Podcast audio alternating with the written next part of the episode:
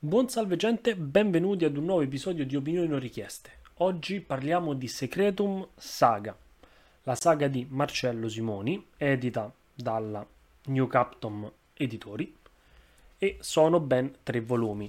L'eredità dell'Abate Nero, il patto dell'Abate Nero ed infine l'enigma dell'Abate Nero. Chi è Marcello Simoni? In brevissimo, è un autore italiano, scrive principalmente libri storici, mh, mm, misti in questo caso, ma anche in un'altra saga, il mercante di libri maledetti, misti a degli elementi, definiamoli fantasy, ok? Rimanendo però sempre in un contesto medievale, in un contesto storicamente accurato ed è secondo me la miglior cosa che lui riesce a fare. In questo caso specifico quindi in questa trilogia ci troveremo a vivere le avventure, o meglio le disavventure in qualche modo, del buon Tigrinus. Chi è Tigrinus? Tigrinus è fondamentalmente un, un ladro, ok? Un, un orfano, prima, prima ancora di essere un ladro, un figlio di Firenze, figlio di una Firenze medievale in cui è enorme il controllo e il dominio di Cosimo de' Medici, nonché protettore di questo orfano. Protettore perché? Perché si scoprirà che tra loro c'è un legame di sangue. Non vi dico come questo legame ovviamente eh, emerge, perché è anche bello gustarvi il libro e scoprirlo, anche se in realtà non ci si impieghi molto poi ad avere delle prime risposte. Fatto sta comunque che in qualche modo uh, questo, questo, ladro non ha mai sentito sua la, la vita uh, con Cosimo de' Medici, così come forse Cosimo ha sempre trovato molto scomoda la presenza di Tigrinus.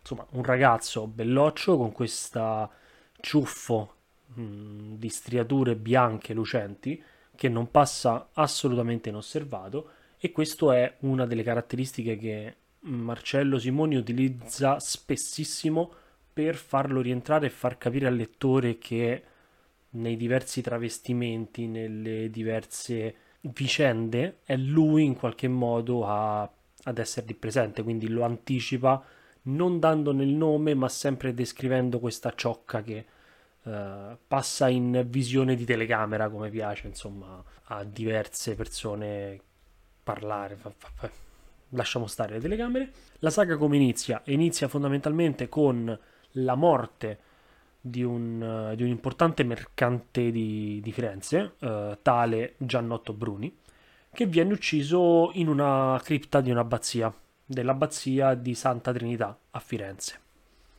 Ci troviamo nell'anno 1459 e mm, in questa cripta è presente il nostro furfante, questo nostro furfante, Tigrinus appunto, si ritrova invischiato in questo omicidio, vede chi è l'assassino, questo mercante, ma essendo lui presente nella cripta ed essendo l'unico indiziato, viene messo sotto, sotto torchio dalle, dalle, guardie cittadine. In particolar modo dal, dal capo, mm, definiamolo in qualche modo il, sì, il capitano di queste guardie, eh, tale Vitelli, che con il suo fedelissimo cane dirige l'ordine in questa Firenze medievale. Appena però Cosimo de' Medici scopre di, di, questo, di questa cattura del buon Tigrinus, eh, provvede istantaneamente a farlo rilasciare e da lì partono una serie di eh, disavventure per il nostro ladro. Perché? Perché ovviamente eh, il buon Giannotto ha un figlio ed una figliastra, il figlio cade in una sorta di depressione inizialmente, insomma non, non, non ci capisce molto di quello che sta accadendo, uh, è molto immaturo, moltissimo in realtà immaturo, e la sorella invece, che è sempre stata, la sorellastra anzi, che è sempre stata quella un po' più col pugno duro, tale uh, Bianca dei Brancacci, si ritrova fondamentalmente a, a dover affrontare il tutto e, a differenza di Angelo, va alla ricerca di vendetta. Vendetta che lei ricerca ovviamente nella figura di Trigunus, l'unico che ha visto questo omicidio. Da qui partono una serie di eh, scoperte da parte di Bianca che mette al corrente il nostro lato Trichinus eh, che di conseguenza si ritrova sempre più invischiato in una situazione più grande di lui che lo porterà piano piano alla scoperta delle sue origini. Il tutto, diciamo che per farvi un breve riassunto, si concentra in un, in un testo, la, la, tavola di Smeraldo, che è appunto una tavola conservata da questo abate nero. Non vi dico altro, sappiate che la storia, quindi l'intera trilogia, si sviluppa tra Firenze, soprattutto il primo volume, soprattutto a Firenze. Nel secondo volume si passa da Firenze ad Alghero fino alla Castiglia. Um, nell'ultimo volume invece si uh, torna a Firenze, si va a Ravenna ed è lì che ci saranno diciamo la maggior parte dello svolgimento degli eventi, anche se Firenze rimane sempre lì sullo sfondo. Perché? Perché il, è la città fulcro, no? è la città da cui parte tutto, è la città in cui si trova Cosimo de' Medici ed è la città in cui la tavola in qualche modo deve tornare per volontà sempre del buon Cosimo. Un Cosimo de' Medici molto particolare in questi libri perché è un Cosimo de' Medici che a me è piaciuto molto. È un Cosimo de' Medici um, molto, diciamo, celato in questa nube di oscurità uh, che sul finale del terzo libro inizia a diradarsi e, ed è bello scoprire il perché accadono determinate cose e perché lui si muove in, certe, in certi modi, fa certe azioni. Oltretutto, altro personaggio molto interessante è quello appunto di cui abbiamo parlato di Bianca. Eh, Bianca è fondamentalmente la, la figlioccia di, di questo Giannotto, eh, nonché appunto nipote.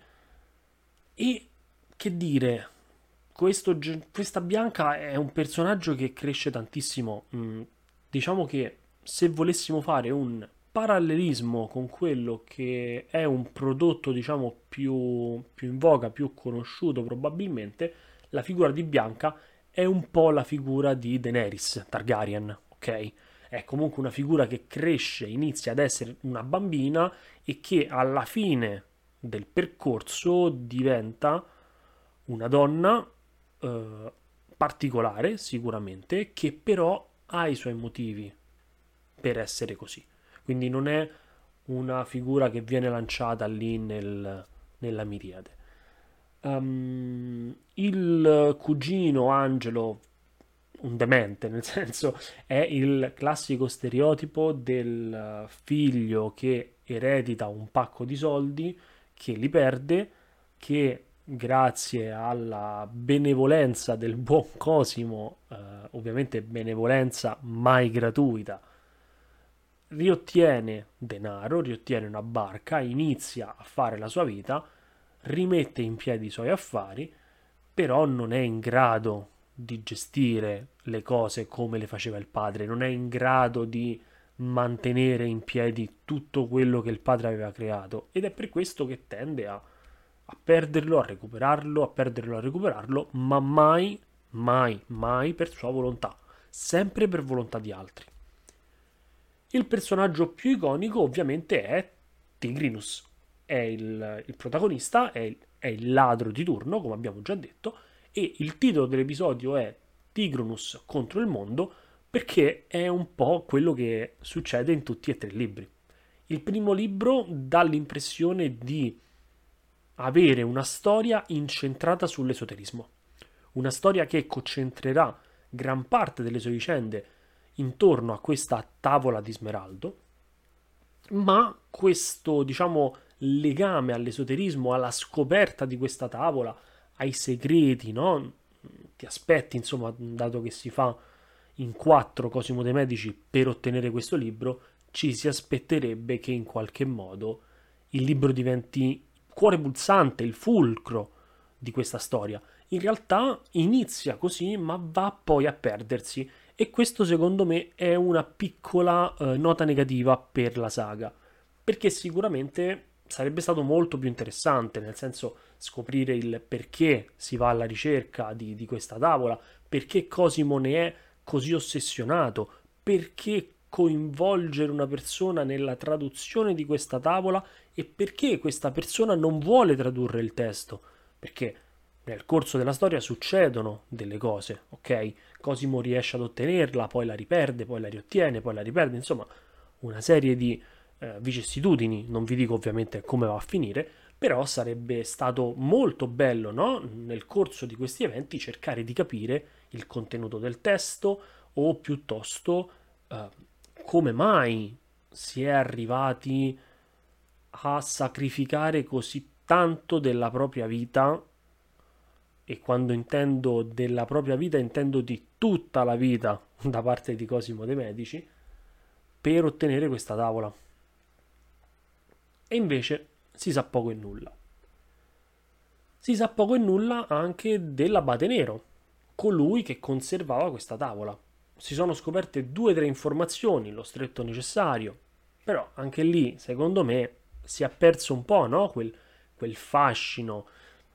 Parlare costantemente dell'eredità dell'Abate Nero, il patto dell'Abate Nero, l'enigma dell'Abate Nero, ci si aspetterebbe in qualche modo che questa figura eh, sia fondamentale per qualcosa.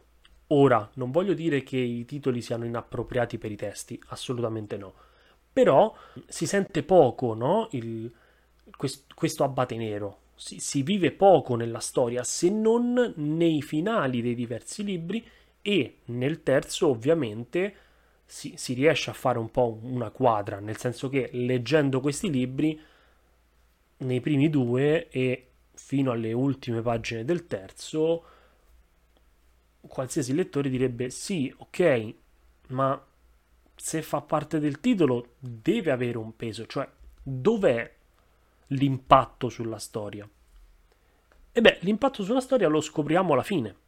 Lo scopriamo alla fine ed è un impatto che però lascia un po' la mano in bocca, a meno che, a meno che il buon Marcello non ci sorprenda con un quarto volume, cosa che io credo ci sarà, o meglio, ci sono i presupposti per farlo sicuramente però è qualcosa che secondo me serve, serve per dare completamento al, alla storia, così diciamo che, ecco, forse sarebbe stato più interessante dare come primo titolo, non so, um, l'eredità di Trigunus, uh, il patto di Trigunus e uh, le origini di Trigunus, per esempio perché sarebbe stato ecco, più, più, coerente forse, no? Ora, ovviamente diamo tre titoli del tutto a caso e senza volontà, ok, di, di, di imporre o fare. Però, insomma, eh, sarebbe stato più coerente, più logico, perché poi la storia si concentra su, su di lui, si concentra su di lui, sulle sue vicissitudini, eh, di come queste eh, avventure che lui vive siano sempre strettamente legate in un modo o nell'altro ad Angelo, a Bianca, a Cosimo e ad altri personaggi che vengono ad incrociarsi all'interno di questa splendida lettura. Ora, personalmente mh, mm, vi consiglio questo testo per svariati motivi. Il primo motivo è sicuramente l'accuratezza storica. Non si riesce sempre a trovare dei testi che abbiano una forte struttura storica di base e in questo caso il, ehm, la, la, cosa che arricchisce ancora di più in qualche modo la, la forza storica di questo volume è il, la, note, le note finali, è fondamentalmente le note dell'autore in cui ci va a dire come ha ricostruito la, l'urbanistica della Firenze del 1400, quindi i testi che ha utilizzato, i saggi utilizzati e tutto il percorso di studi che è stato fatto alle spalle non lo fa solo nel primo libro, lo fa anche nel secondo, così come lo fa nel terzo, ok? Quindi c'è un enorme studio alle spalle. Se volete conoscere e vedere quella che era lo stile di vita, le strade, gli odori, i profumi, le sensazioni che si vivevano nella Firenze del 1400, nell'Alghero del 1400 e così via, sicuramente Marcello Simone in questo è veramente, veramente bravo. Altra cosa molto bella che lui fa e che riesce a fare è sicuramente la profondità dei personaggi. Ogni personaggio è caratterizzato. È vero, sono degli stereotipi, eh, o meglio, si, si fondano su degli stereotipi che però lui riesce a non rendere tali. Sono degli stereotipi che in qualche maniera si sganciano da questa loro catena nel corso della storia, andando così a crescere e diventare qualcos'altro. E questo secondo me è ottimo, un ottimo, un ottimo spunto veramente ed è soprattutto un buon esercizio di lettura e di stile per chi, come me, ama uh, creare storie attraverso per esempio il gioco di ruolo, ma in generale attraverso la lettura, se qualcuno si diletta nella scrittura, sicuramente Marcello Simoni può essere un buon compagno per rubacchiare qua e là. Perché un ottimo compagno? Perché lui è molto bravo anche a guidare il lettore in determinate direzioni. I suoi libri sono dei libri molto leggeri, si leggono rapidamente nonostante ci siano molti dettagli, ci siano in alcuni punti delle descrizioni di troppo, ma insomma per chi come me ha affrontato letture come quelle di Tolkien, insomma le descrizioni di, di Marcello volano e sicuramente la lettura, la, la leggerezza con cui questi testi volano è un altro enorme punto di forza. Nel senso, se si vogliono delle letture storiche non pesanti, avvincenti, che abbiano comunque quella suspense, quella curiosità, quel brivido anche di, di scoperta, sicuramente il Secretum Saga, la saga del mercante dei libri maledetti che ho parzialmente letto e che ho ricomprato perché ai tempi l'avevo rivenduta, ma l'ho ricomprata in versione quella insomma uh, flessibile, ok? Quindi le, le, versioni quelle che ormai si trovano tranquillamente a 3-4 euro, quindi a pochissimo anche su Amazon. Sono dei, dei testi che volano, si leggono molto rapidamente, non sono pesanti e creano, danno delle belle storie non a caso è uno dei primi autori per quello che riguarda le vendite dei thriller storici in Italia. Uh, ha vinto anche il premio Bancarella, credo nel lontano 2011, credo, non vorrei dire una cavolata, 2011 o 2012. Non è un caso che abbia all'attivo tanti libri, mm, credo forse una ventina. E quindi nulla, che dirvi, io vi consiglio tantissimo questa saga Ancora di più vi consiglio Il mercante dei libri maledetti, che è fondamentalmente la saga che racconta le vicende di questo mercante Ignazio da Toledo. Io l'ho letta dieci anni fa e l'ho veramente adorata. Uh, ripeto, l'ho letta parzialmente, ho letto forse due o tre libri e mi era piaciuta veramente tanto tanto tanto. Non sapevo uh, avesse fatto altri testi, che la saga fosse andata avanti, perché già il secondo libro secondo me si concludeva in maniera più che dignitosa e quindi ora sono curioso di capire come va avanti il tutto, come si è sviluppato e appunto li ho ricomprati quindi farò un bel, uh, una bella nuova lettura e recupererò tutto quanto. Detto questo, io vi saluto, vi ringrazio e come al solito ci sentiamo al prossimo episodio. Ciao!